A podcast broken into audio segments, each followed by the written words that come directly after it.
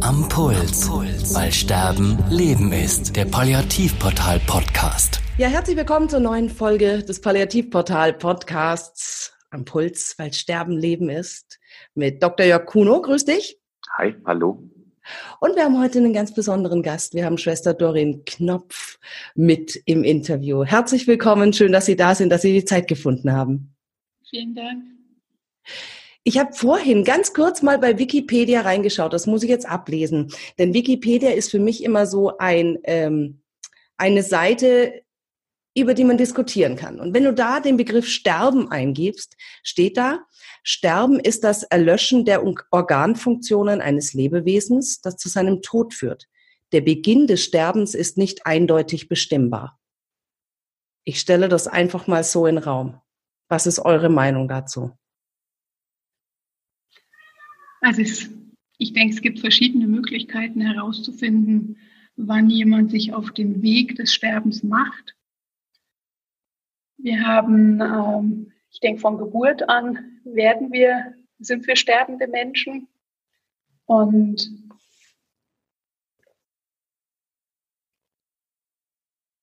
ähm, gerade in der Palliativversorgung können wir sehr wohl erkennen, wenn wir Menschen vor uns haben, die schwerst krank sind, wann sie sich auf den letzten Lebensweg machen. Ich denke, genau, die Schwester Dorin hat es ja so schön gesagt. Wir sind ja im Prinzip von, ähm, von Geburt an sterben. Das will man immer nicht so wahrhaben, weil man ja dann sagt, Mensch, ich werde geboren und jetzt geht's raus ins Leben und jetzt heißt, ja, lernen, lernen, laufen, lernen, arbeiten, lernen, also all das, was uns faktisch auszeichnet als Menschen, das wollen wir ja erstmal ergreifen können, diese vielen Millionen Möglichkeiten, die wollen wir ja erstmal so richtig durchleben können. Mhm. Aber es ist natürlich so, dass ab einem bestimmten Alter die biologische Uhr eigentlich schon wieder rückwärts geht. Ich glaube, mit 25 ist der Zellhöhepunkt erreicht und ab da degenerieren wir schon so ein bisschen. Das, wie gesagt, das möchte keiner wahrhaben und das ist ja auch gut so, dass wir das auch gar nicht so wirklich spüren. Sterben ist auch nicht ähm, ein, ein unmittelbarer Punkt. Also wenn du jetzt nicht ähm, vom Auto erfasst wirst, hm. oder nicht bei einem anderen Unfall zu Tode kommst, dann ist eigentlich in bestimmten Krankheitsbildern zwei, drei Jahre vor dem Tod eigentlich schon der Beginn deiner Sterbephase. Das ist, wir haben heute uns erst unterhalten, Schwester Doreen und ich, über das Thema Demenz zum Beispiel. Und wenn demente Menschen aufhören zu essen, nicht mehr, weil sie es vergessen, sondern weil sie es, verge weil sie es einfach dezidiert ablehnen, mhm. verweigern, auch an möglichen Magensonden rumziehen, dann ist das schon Sterben. Also dann ist das schon die intensivere Form. Und ähm, wenn wir, wenn wir äh, letztendlich merken, dass verschiedene Krankheiten nie wieder zu einer richtigen Gesundung zurückführen, sondern immer maximal eine leichte Linderung der Krankheit eintritt, dann bin ich eigentlich schon in der Phase, wo man sagt, ja, jetzt habe ich hier schon so einen beginnenden Sterbeprozess. Wir reden ja auch vom Sterbeprozess. Also ein, ein, ein Ablauf bestimmter Schritte, die gegangen werden, die dann irgendwann am Schluss zum Tode führen. Aber wie unser Podcast heißt, Sterben ist Leben. Und solange das Herz noch schlägt und das Hirn noch in Verbindung mit dem Herz eine aktive Funktion hat, solange ist der Mensch lebendig. Und so lebt er dann auch und sollte von oder sollte im Prinzip an diesem Leben auch gut teilhaben können. Dann ist Sterben letztendlich von der Gesellschaft irgendwie so negativ gemacht. Kann, kann ich das so sagen? Kann ich das so hinstellen, Schwester Doreen? Oder ist Sterben, kann es auch schön sein? Sterben kann auch schön sein. Gerade in der Palliativversorgung haben wir ganz mega tolle Möglichkeiten, ähm, Menschen zu begleiten auf ihrem letzten Lebensweg, um das Bestmögliche herauszuholen. Ich denke, es ist eine gesellschaftliches negativ geworden, so ab den 50er Jahren des letzten Jahrhunderts. Da ist das Sterben so in den, ja, ins, ins Hinterhalt, in den Hinterhalt gezogen worden. Ich habe in meiner Ausbildung noch gelernt, Sterben ins Bad abzuschieben. Und durch die Palliativversorgung jetzt wirklich so die letzten 20 Jahre ist es wieder in den Vordergrund gekommen. Wir haben mehr Möglichkeiten, den Menschen Besseres Sterben zu ermöglichen, aber auch das Leben bis zum Schluss. Es ist ja auch so, dass, mhm. dass ähm, nicht, alle, nicht alle Menschen auf dieser ganzen großen, weiten Welt ähm, dieselbe Einstellung zum Sterben haben. Es ist ein kulturelles, es ist auch ein religiöses Thema. Für die einen ist, ist das irdische Sein nur der Zwischenschritt zum eigentlichen, wirklichen, mhm. wirklichen Leben. Also man sagt, wir sprechen ja zum Beispiel im Christentum, äh, Doreen, jetzt korrigiere mich, von der Eschatologie, also von der Vollendung, die bei Gott liegt, zum Beispiel. Das heißt, wir, wir ähm, sind, wir sind, wir sind irdisch, wir sind lebendig, das ist unsere Zeit, 70 bis 100 Jahre vielleicht, aber das Wirkliche beginnt erst danach. Andere Kulturen, andere Naturvölker sehen auch das Irdische, ja, das ist halt so ein Schritt, aber danach geht's zu dem Wirklichen, zu den Ahnen, das Ahnenleben, die Vorahnen, da will man hin, da möchte man sein, da ist die wirkliche Freiheit des Geistes. Ich glaube, dass unsere Gesellschaft heute dazu neigt, ähm, alles höher, schneller, weiter und mhm. unendlicher werden zu lassen. Also maximaler Genuss, maximales Ausnutzen von allem. Und da passt das Sterben halt gar nicht rein. Ne? Weil Sterben ist ja Ende, ist ja erstmal Limit. Ja, ja. Und dann, dann, dann komme ich ja an meine Grenzen. Und ähm, so ein Stück weit grenzenlos ist diese Gesellschaft ja heute auch. Ja, also das kann, das kann ich jetzt von mir auch wieder sagen. Ich, ich durfte ja meinen Papa begleiten und meine Mama begleiten vor noch gar nicht allzu langer Zeit. Und auch wenn ich jetzt erzähle, äh, Mama ist gestorben und es war schön. Und ich, ich durfte bei ihr sein. Ich, ich durfte die Minuten, die Stunden, die Tage mit ihr auch wirklich genießen, was in dieser Zeit auch an Heilung passiert ist. An Heilung zwischen uns beiden, an Heilung im Umfeld. Es war einfach wirklich wunder, wunderschön. Und dann kommen riesengroße Augen von Menschen, die dann sagen, wie, das kann doch nicht schön sein. Und dann sagte ich, doch, natürlich, weil es auch für mich und auch in, in meinem Glauben einfach dazugehört. Und ich, ich werde es einfach nicht leid, diesen Gedanken auch immer wieder weiterzutragen und zu sagen, Sterben kann auch schön sein, wenn wir nicht, wie du gesagt hast, Jörg, natürlich so aus dem Leben gerissen werden durch einen schweren Unfall oder ähnliches, was dann für die Angehörigen möglicherweise erstmal viel, viel schlimmer ist als, als für den Menschen selbst, der stirbt und der dann, der dann tot ist. Also diese, diese Begleitung auf ja, auf dieser Reise, die der Mensch dann letztendlich macht. Meine Mutter und auch mein Vater sprachen beide immer von der anderen Welt, in die sie gegangen sind, als sie, als sie noch sprechen konnten in der Phase. Und das finde ich so schön. Wie, wie können wir das weitergeben? Alle zusammen, dass das auch ja, dazugehört, abseits des Podcasts. Was können wir tun? Was können wir machen, um den Gedanken in die Welt zu tragen? Ich glaube, ich glaube, ganz wichtig ist, dass es da einen, einen, ähm, einen inneren Wechsel erstmal bei jedem Einzelnen geben muss. Also ich glaube, jemand, der, der äh, ein schlechtes Sterben, ich nenne es mal ein schlechtes Sterben, ein mhm. traumatisches Sterben, ein schmerzerfülltes Sterben erlebt hat in der Familie, der wird natürlich erstmal davon ausgehen, dass das immer so ist. Ja, und den wird man ganz schwer davon überzeugen. Jemand, der ein gutes Erlebnis als Begleiter erlebt hat, der gesehen, dass diese Irreversibilität zwar mhm. so bleibt, aber die Liebe nicht stirbt, die Erinnerung nicht stirbt, also ein Stück weit was zurückbleibt und derjenige friedlich, würdevoll gegangen ist, der wird es auch in sich tragen. Das heißt, wir müssen eigentlich ganz tief, also ganz, ganz jung sozusagen in der Gesellschaft beginnen. Wir müssen die Kinder, wir müssen die Kinder dazu bringen, ähm, oder beziehungsweise ihnen ermöglichen zu erfahren, dass wenn Mama, Papa, Oma, Opa stirbt, so traumatisch, also weil verlustig ähm, das ja auch ist, dass das aber etwas ist, wo man trotzdem aufgefangen sein kann. Und das Spannende ist ja, dass die Kinder ganz oft ähm, völlig wertfrei erstmal mit so einer Situation umgehen und sagen, ich will den jetzt sehen, ich will die Oma sehen, ich will den Papa sehen. Oder ich will aber noch eine Nacht bei der Mama im Bett mitschlafen, auch wenn die Mama gestorben ist, um vielleicht durch die Veränderung der Körpertemperatur des ganzen Körpers an sich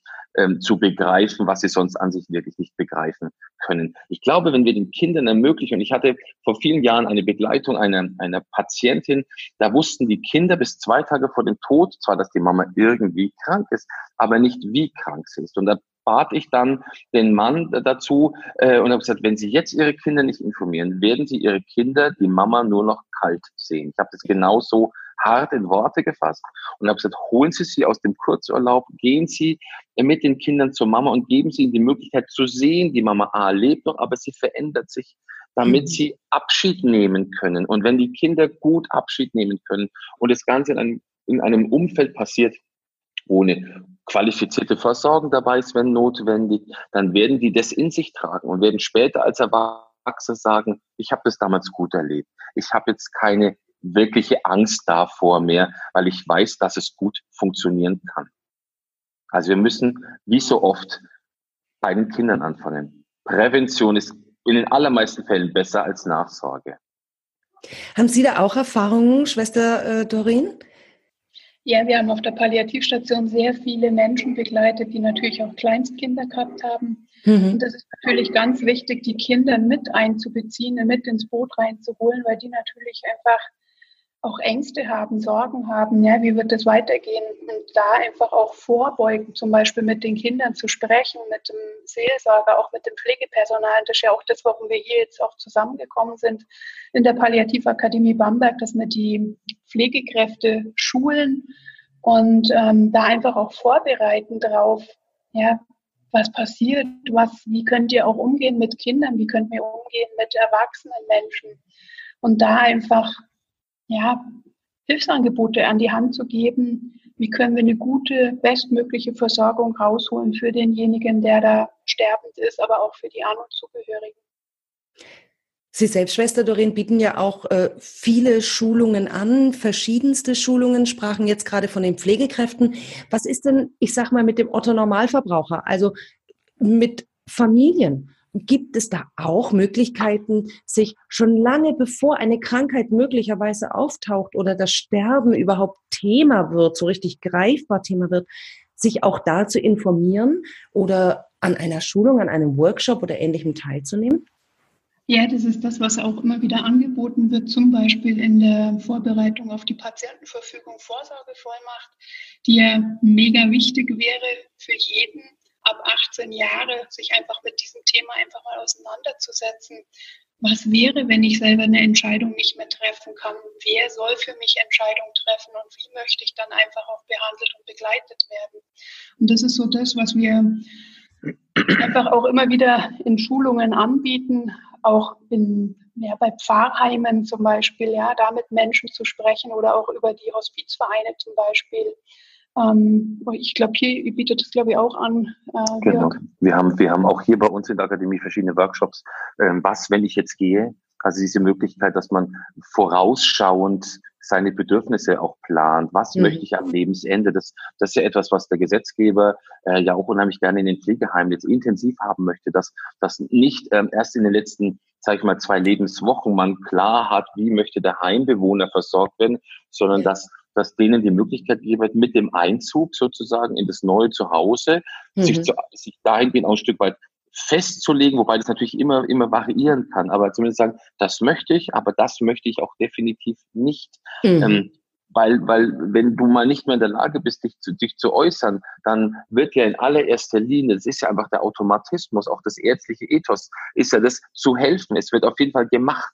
Ja, aber nicht alles, was wir eben medizinisch machbar haben, ist eben auch immer angemessen und sinnvoll. Mhm. Und deswegen sollte man, wie die Schwester Doreen gesagt, auch im Rahmen von Patientenverfügung, Vorsorgevollmacht oder eben so eine, so eine vorzeitigen Willensbekundung, dieses Advanced Care Planning, sollte man den Menschen eben auch die Möglichkeit geben zu sagen, für den Fall, dass ich mich irgendwann in einer solchen Situation befinde, muss ja keine Tumorerkrankung sein, aber möchte ich, dass bestimmte Dinge einfach nicht mehr gemacht werden, aber ich möchte, dass bestimmte Dinge vielleicht auch äh, bewusst getan werden, damit das, was ich für mich persönlich unter Würde, und Würde kommt ja mhm. sprachlich von Wert, was für mich Wert bedeutet, dass das sozusagen dann für mich auch noch umgesetzt und gelebt wird.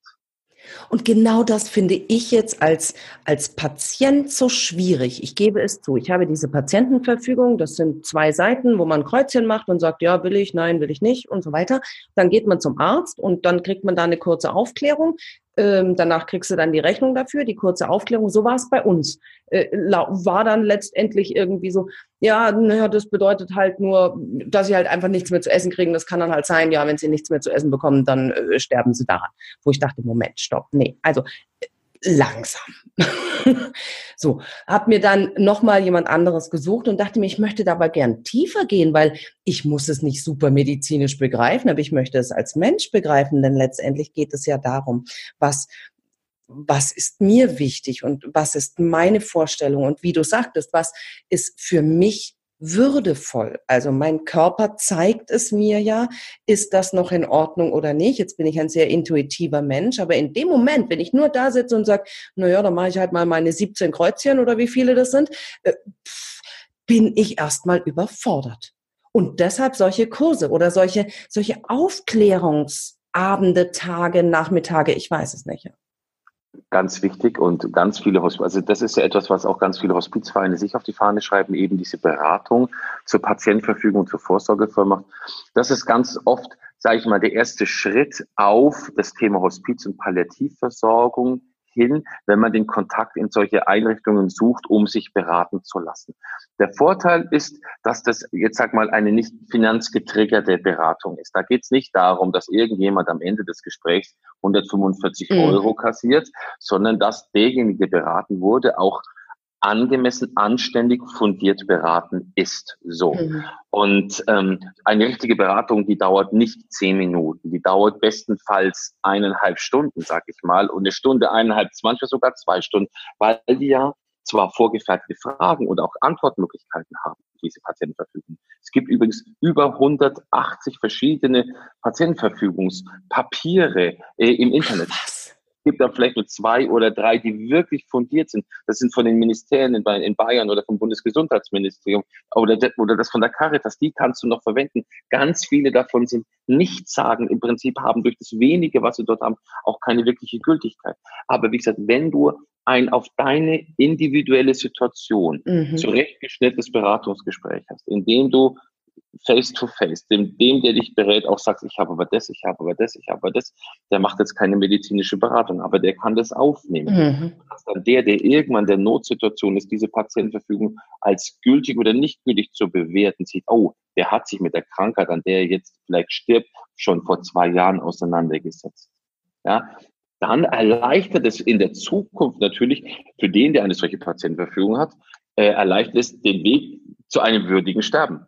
Wenn du aber natürlich so eine Wischi-Waschi drei, drei Sätze Patientenverfügung mal schnell für ja. die Hose im Geldbeutel hast, dann weißt du gar nichts. Letztendlich, dann regt man sich im Nachhinein auf, dass die Medizin eingegriffen hat und vielleicht Therapie gemacht hat, mhm. die sie nicht hätte machen müssen, wenn eine, eine richtig aussagekräftige Patientenverfügung da gewesen wäre. Mhm. Wie ist das denn? Auch da rede ich jetzt einfach wieder aus meiner Erfahrung. Also meine Mutter hatte eine Patientenverfügung. Wir haben da auch lange Zeit drüber gesprochen, was sie möchte, was sie nicht möchte, was für sie auch würdiges Sterben ist, nachdem dann klar war, sie hat eine unheilbare Krankheit. Ähm, was wäre in dieser Patientenverfügung? Steht jetzt ein Kreuz bei, ähm, sie möchte keine Nahrung mehr zugeführt bekommen. Ja, ähm, und ich erkenne aber ganz klar, dass sie es möchte und sie es nochmal ändert. Ist der letzte Wille dann, ich finde, das ist ja so ein Grenzbereich, so ganz arg. Weil sie kann ja da nicht mehr sagen, im Moment, ich will die Patientenverfügung noch ändern. Ne? Naja, primär kann sie das schon. Also eine ja. schriftlich verfasste Patientenverfügung ist mündlich jederzeit widerrufbar. Aha. Ganz hm. wichtig. Und sie muss trotz allem in diese Situation hineinpassen. Also ja. ähm, wenn jetzt jemand eine Patientenverfügung auf seine bestimmte Erkrankung zurechtgeschnitten hat, sag ich mal, und sagt, er möchte nicht wiederbelebt werden, er möchte keine lebensverlängernden Maßnahmen, keine mhm.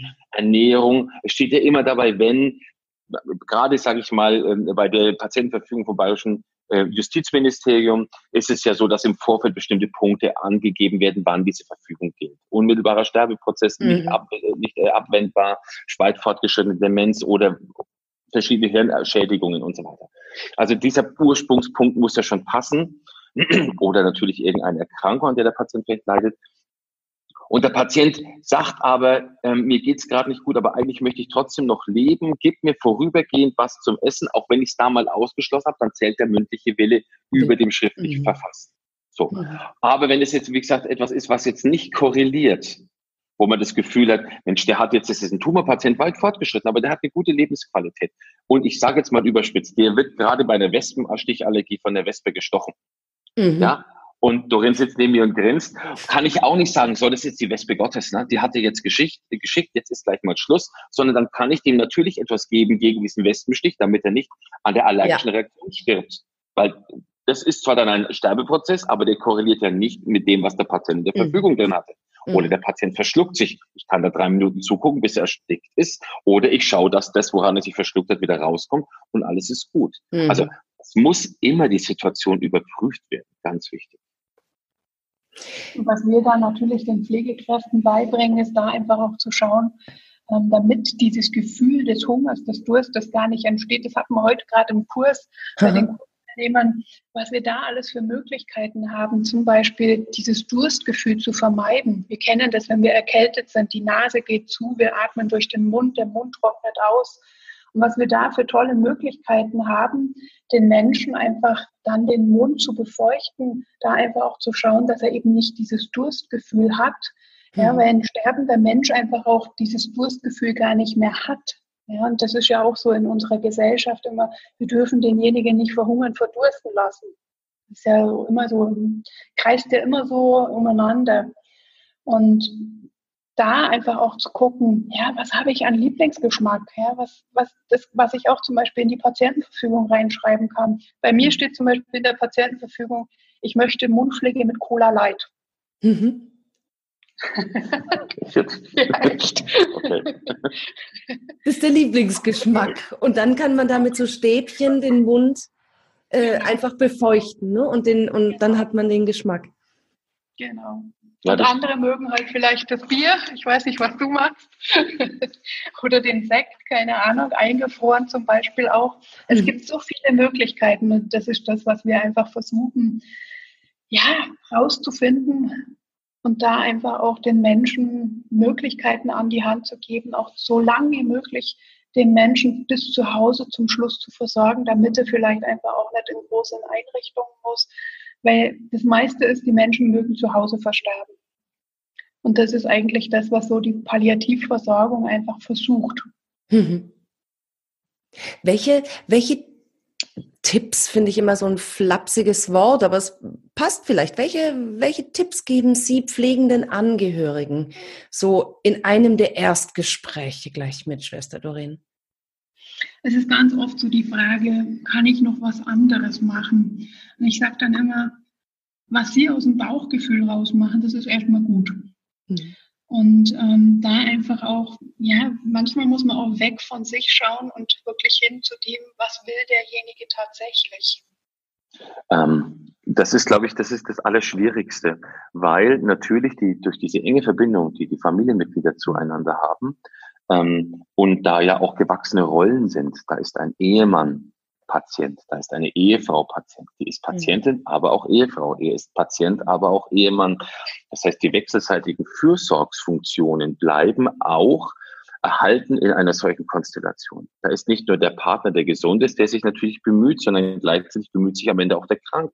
Und das dann in einer Form, dass er, dass er vielleicht isst, was der andere kocht, obwohl er gar keinen Hunger und keinen Appetit hat mhm. und am Ende eigentlich eher brechen müsste. Oder da ist jemand, der sagt, ja, ich, ich mache jetzt noch im Haus irgendetwas oder ich bin jetzt noch nicht nur Ehefrau, sondern ich bin vielleicht auch noch die, die haushaltsgestaltende Frau. Ich will nicht wirklich der Hausfrau nennen, aber ich putze noch die Fenster. Ich habe eigentlich gar keine Kraft, aber ich muss es doch machen. Ich muss doch meinen Mann, der gesund ist, auch entlasten. Und wenn wir dann versuchen, gemeinsam, wie die Schwester Dorin auch gesagt, den Blick darauf zu richten, was ist gerade wirklich wichtig, nämlich dass der Patient um seinetwillen zum Beispiel er selber sein kann. Das heißt, der Mann ist zwar Mann und Ehemann, aber in allererster Linie ist er auch er selber. Und wenn mhm. er Kraft hat, dann ist es gut. Und wenn er keine Kraft hat, dann darf das auch so sein. Dann muss er nicht die nicht vorhandene Kraft noch pseudoartig darstellen und, und wiedergeben und vielleicht auch Sachen essen oder trinken, wonach ihm eigentlich gar nicht ist, nur um dem anderen auf der anderen Seite gerecht zu werden. Und ähm, was ich ganz oft bei Patientengesprächen oder an, bei, an, an Betten, an Bettgesprächen immer zu den Angehörigen gesagt habe, ist, was sehen Sie, wenn Sie jetzt Ihren Vater sehen, wenn Sie jetzt Ihre Mutter sehen? Was sehen Sie? Oder wie glauben Sie, würde Ihr Vater sich sehen? Glauben Sie, Ihr Vater würde gerne jetzt noch mehr Infusionen haben? Weil wenn, wenn der Patient schon wirklich in der schweren, im schweren Organversagen ist, würden Sie, glauben Sie, Ihr Vater würde unbedingt jetzt noch hier ähm, wiederbelebt werden? Und wenn, wenn dann sozusagen durch, dies, durch so Fragen wie diese ähm, den, den Angehörigen die Möglichkeit gegeben wird, ihre eigene Perspektive zu wechseln, hin, in sozusagen zu versuchen, den, aus den Augen des mhm. Betroffenen zu gucken. Da passiert ganz viel, auf das sie sagen, nee, mein Papa hätte das eigentlich nicht gemacht. Oder meine Mama hat immer gesagt, wenn ich mal so ende wie die Tante, was weiß ich, Maria oder so, mhm, mhm. dann bitte bewahrt mich davor. Weil das, das Familienmitglied, das zurückbleibt, das will in allererster Linie ganz oft erstmal festhalten. Die wollen nicht hergeben, die wollen bewahren. Und dann, dann reduziert sich das ungemein. Dann, dann ist die Mama, die nicht mehr spricht, noch in Ordnung. Dann ist die Mama, die nur noch schläft, nur noch in Ordnung. Und dann ist die Mama, Hauptsache sie ist da, Mama. Ganz wichtig, weil man als Kind nicht loslassen will. Mhm. Und ähm, es geht jetzt nicht darum, dass wir denen auf die Finger hauen, dass sie endlich loslassen, sondern es geht darum, ihnen zu, ihnen zu vermitteln, dass zuzulassen, was passieren wird, das größere Geschenk ist. Also das heißt ja im Prinzip, dass man ein Stück weit es dem Sterbenden auch erlaubt, in Anführungszeichen, zu sterben und das als solches nicht hinauszögert. All das, was ihr jetzt gesagt habt, das klang jetzt erstmal so, als ob wir das nur auf Sterben reduzieren. Aber wenn wir ganz ehrlich sind, ist doch genau das auch das Leben.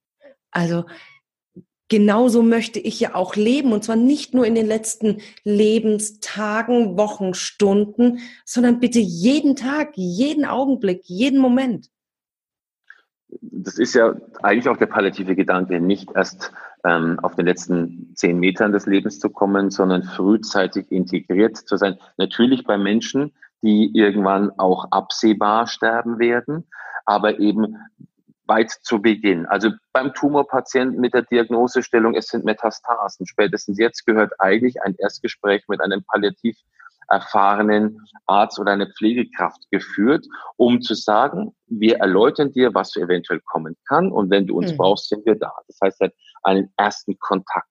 Und wenn der einen dann Monate, Wochen, Monate oder ein Jahr, zwei nicht braucht, ist gut. Aber er hat schon mal, er hat schon mal davon gehört. Das heißt, nicht mehr so stringent, wie es früher war, als nach dem Motto, wenn der Arzt, ich kann nichts mehr für Sie tun, jetzt gehen Sie zum Sterben, dann mhm. kommt der Palliativarzt. So nicht, sondern schon frühzeitig, wenn bestimmte Kriterien erfüllt sind, dann kann eine palliative Begleitung über Monate, ja, die kann sogar über ein, zwei Jahre äh, funktionieren und, und, und äh, durchgeführt werden, weil Patienten davon profitieren, weil bestimmte Situationen beherrscht werden können durch eine Palliativversorgung. Krankenhausaufenthalte, wie die Schwester Doreen gesagt hat, man möchte eigentlich nicht am Lebensende in irgendeiner Einrichtung sterben, vermieden werden können. Und das schwächt ja ganz oft zusätzlich noch. Wenn ich, wenn ich jetzt gerade mir, ich habe Ihren Infoflyer mir angeschaut, Schwester Doreen, über äh, palliative Praxisschulung. Gibt es auch eine Internetseite, palliativpraxisschulung.de habe ich nachgeschaut und dann sieht man, dass ihr kompletter Werdegang immer mit Pflege und letztendlich auch sehr früh schon mit dem Sterben beziehungsweise mit der palliativen Versorgung zu tun hatte und hat nach wie vor. Hm.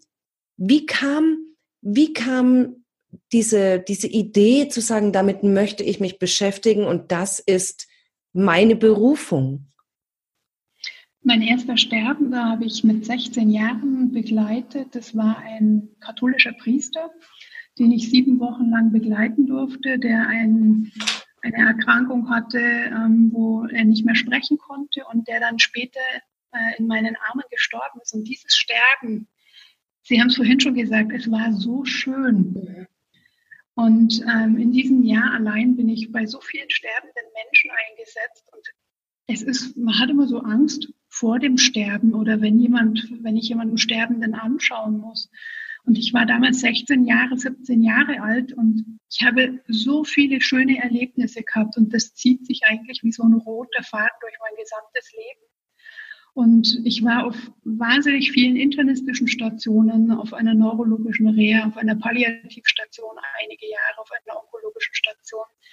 Und Sie kommen ja auch aus Kempten. Danach war ich eben Koordinatorin im Hospizverein in Kempten und dem gesamten Oberallgäu. Und da begleiten wir natürlich Familien in sehr schwierigen Krisensituationen und ähm, ja, was es da einfach für tolle Möglichkeiten gibt, um denjenigen gut zu versorgen bis zum Schluss, damit er bis zum Schluss leben kann und da einfach auch ähm, ja das Bestmögliche rauszuholen für ihn. Und jetzt bin ich seit zehn Jahren freiberuflich tätig und unterrichte all das, was ich in diesen vielen Jahrzehnten mittlerweile lernen durfte, in meinen Palliativcare-Kursen, in den ganzen Kursen, wo ich sonst in Deutschland unterwegs bin und darf das eigentlich weiter schenken, was ich da wirklich empfangen habe. Das ist für den, der lernt, das Beste eigentlich. Wenn faktisch kein mhm. Theoretiker ähm, unterrichtet oder doziert, ist das ja dann eher, sondern wenn ein Praktiker berichtet von dem, wie es wirklich geht. Das merkst du, das sind die, das sind die Kursteilnehmer auch ganz anders. Da, da, da wird sozusagen alles aufgesaugt, was Information kommt, weil man genau weiß, ähm, das ist kein Lehrbuch ablesen, sondern das ist ein gelebtes Lehrbuch sozusagen, was dann, was dann besprochen wird. Und das ist, ähm, das ist natürlich ideal, weil du dann genau merkst, okay, da ist jemand, der hat Ahnung von dem, was er sagt. Der hat das alles auch schon mal so gemacht, der hat das alles auch schon mal gesehen ähm, und davon profitierst du. Und bei diesen Palliativausbildungen, mhm. ähm, wir, wir haben, heute haben die, die, die Kursteilnehmer erst gesagt, ähm, die, wenn das jetzt keine universitär große Gruppe von 20, 30 Leuten ist, sondern etwas Kleines, wo du automatisch immer interaktiv zum Austausch ähm, dich auch veranlasst siehst oder dich mit einbringen möchtest, dann ist das ein ganz anderes Miteinander wachsen auch in dieser Gruppe. Ja, da versteckt man sich nicht in der vierten Reihe irgendwo im Hörsaal, sondern da, da, da nimmst du auch das Gefühl deines Gegenübers wahr, der gerade vielleicht beim Erzählen irgendeine Geschichte selber zu Tränen gerührt ist. Mhm. Und du spürst diese Tränen, du spürst es auch in dir und du spürst diesen Schmerz und gleichzeitig der, der erzählt, spürt vielleicht in dieser kleineren Gruppe dann auch das aufgefangen werden. Was ja dann später wieder, wenn du derjenige bist, an den sich jemand wendet, als Patient, als Angehörige, genau diese Sicherheit, diesen Pallium, diesen Mantel des Schutzes sozusagen weitergeben kannst das ist etwas, ich habe meine Ausbildung damals in Würzburg gemacht und wir waren, das war ein, ein, eine wunderbare Ausbildung dort. Ähm, die war von Menschen geführt, die, wenn sie nicht bei uns unterrichtet haben, direkt am Patienten gearbeitet haben. Und das mhm. hast du gemerkt. Und manchmal war es auch so, dass sie gerade noch in Gedanken bei irgendeiner Geschichte waren, die sie vielleicht erlebt haben. Das ist doch was ganz anderes als, ich sag mal, äh, reines, ähm, reines Dozieren aus irgendwelchen Büchern fern weg vom Patienten. Gerade wenn mich die, die Palliatividee, die Palliativversorgung so interessiert, welche Möglichkeiten und Wege habe ich, mich weiterzubilden? Sowohl wenn ich aus der medizinischen Seite komme, auch wenn ich als, als Ehrenamtlicher zum Beispiel unterstützen möchte oder einfach sagen möchte, das liegt mir auch am Herzen und da möchte ich hineingehen. Was, was kann ich da machen? Ehrenamtliche werden immer gesucht. Wir haben in den Hospizvereinen momentan in Deutschland 120.000 Ehrenamtliche. Das hört sich viel an. Mhm. Ein kleiner, kleiner Tropfen auf den heißen Stein, möchte ich sagen. Also wir brauchen immer Ehrenamtliche, die sich einfach, ja, eigentlich dieser Situation aussetzen wollen, in Anführungszeichen Menschen zu helfen und ihre Zeit zu schenken. Pflegekräfte haben oft diese Zeit nicht, sich vielleicht einfach mal bei einem sterbenden Menschen hinzusetzen, ihm einfach da zu sein, die Hand zu halten, vorzulesen. Und ähm, wir haben für die Pflegekräfte haben wir mittlerweile sehr viele Ausbildungsmöglichkeiten. Wir haben diesen 160-Stunden-Kurs Palliativcare, ähm, wo die Pflegekräfte einfach geschult werden da drin. Ähm, wie kann ich die Familie bestmöglich versorgen? Wie kann ich den schwerkrank sterbenden Menschen bestmöglich versorgen? Wir haben allerdings von der Zahl her einfach noch viel zu wenig. Wir haben gerade mal in Deutschland um die 23.000 Palliativcare-Fachkräfte, die in der Pflege arbeiten. Und bei den Ärzten sind es. Ich glaube 7.000. Ich glaube, 7000 Ärzte haben die Zusatzbezeichnung und mhm. sind auch tätig und wir haben ähm, fast 400.000 Ärzte. Also die, die, die Verhältnismäßigkeit zeigt, dass es eigentlich viel zu wenige gibt. Und ich habe ähm, lange genug auch Ärzte ausgebildet und ähm, dann leider auch oft feststellen müssen, dass der wirkliche, die wirkliche Intention, palliativmedizinisch tätig zu sein, manchmal ein wenig auch gewichen ist der unternehmerischen Not des der Einrichtung, in der derjenige gearbeitet hat. Das heißt, wir haben faktisch wahrscheinlich sogar noch weniger wirklich aktiv tätige Palliativmediziner. Und ähm, das ist natürlich schon ganz schwierig. Natürlich versucht der Gesetzgeber jetzt mit Meistens läuft es ja über Vergütungsanreize, die Hausärzte zu motivieren, sich zu mhm. bilden. Mhm. Und da erleben wir jetzt schon einen Wechsel. Und das ist auch ganz gut. Aber ich glaube, wie die Schwester Döring sagt, es gibt wie bei den Ehrenamtlichen nicht genug und es gibt auch bei den Hauptamtlichen nicht genug. Es sollte, es sollte nicht so sein, dass Sterben nur in spezialisierten Einrichtungen toll möglich ist, sondern es sollte sein, dass in jedem Pflegeheim mindestens ein bis, sag ich mal, ein bis zwei Fachkräfte einer Einheit, einer Station eine Palliativcare-Ausbildung haben, dass in, in jeder Abteilung eines Krankenhauses, in der Inneren, in der Chirurgie, in der Urologie, in der Gynäkologie zumindest Menschen sind, die sich eine, die eine Grundausbildung für Palliativmedizin haben, damit mhm. sie sozusagen eine, eine allgemeine Palliativversorgung, den ersten Blick Weißt du, äh, es geht ja schon einfach darum zu sehen, ist der palliativ oder ist er nicht palliativ. Mhm. Der muss ja jetzt hier nicht gleich eine fundierte, hochqualifizierte Palliativversorgung machen, aber er muss doch sagen, das ist ein Patient, der ist eigentlich palliativ, der betreut, der, der, der würde davon äh, profitieren und dann den nächsten Schritt zu gehen, sagen, und jetzt hole ich ein spezialisiertes genau. Team dazu. Aber ähm, allein diese Qualifikation wäre immens wichtig, auch an bei kleinen Häusern zu sagen, wir haben hier ein, zwei, drei Palliativmediziner, die immer mal einen Blick mit dabei haben. Und so wie es ein, ein, ein Qualitätsmanagement gibt und ein Hygiene, ein Hygienemanagement, so muss es auch ein Palliativmanagement eigentlich geben, dass das den Menschen möglich ist. Und was wir mittlerweile in den Altenheimen haben, dass wir die Implementierung der Hospiz- und Palliativkultur in die Einrichtung reinbringen. Das ist jetzt so in einigen, ja, möchte ich sagen, in den einigen Bundesländern fängt es langsam an. Hat es schon gestartet und ist es mittlerweile am Laufen, ähm, wo jeder, der im Haus in einem Altenheim arbeitet, einfach eine qualifizierte Zwei-Tage-Ausbildung bekommt, mhm. wo er einfach überhaupt mal sich mit dem Thema des Sterbens auseinandersetzt. Ja, wenn ich als Hausmeister in ein Zimmer reinkomme und da liegt vielleicht jemand, äh, der nicht mehr ansprechbar ist, was passiert da, was geht da ab und dass ich vielleicht nicht mehr mit dem Hammer den Nagel noch reinhauen muss, weil der einfach jetzt sterbend ist und ihm dann nicht mhm. der Situation. Und da fängt man langsam an. Für mich ist es immer noch die Palliativversorgung in den Kinderschuhen.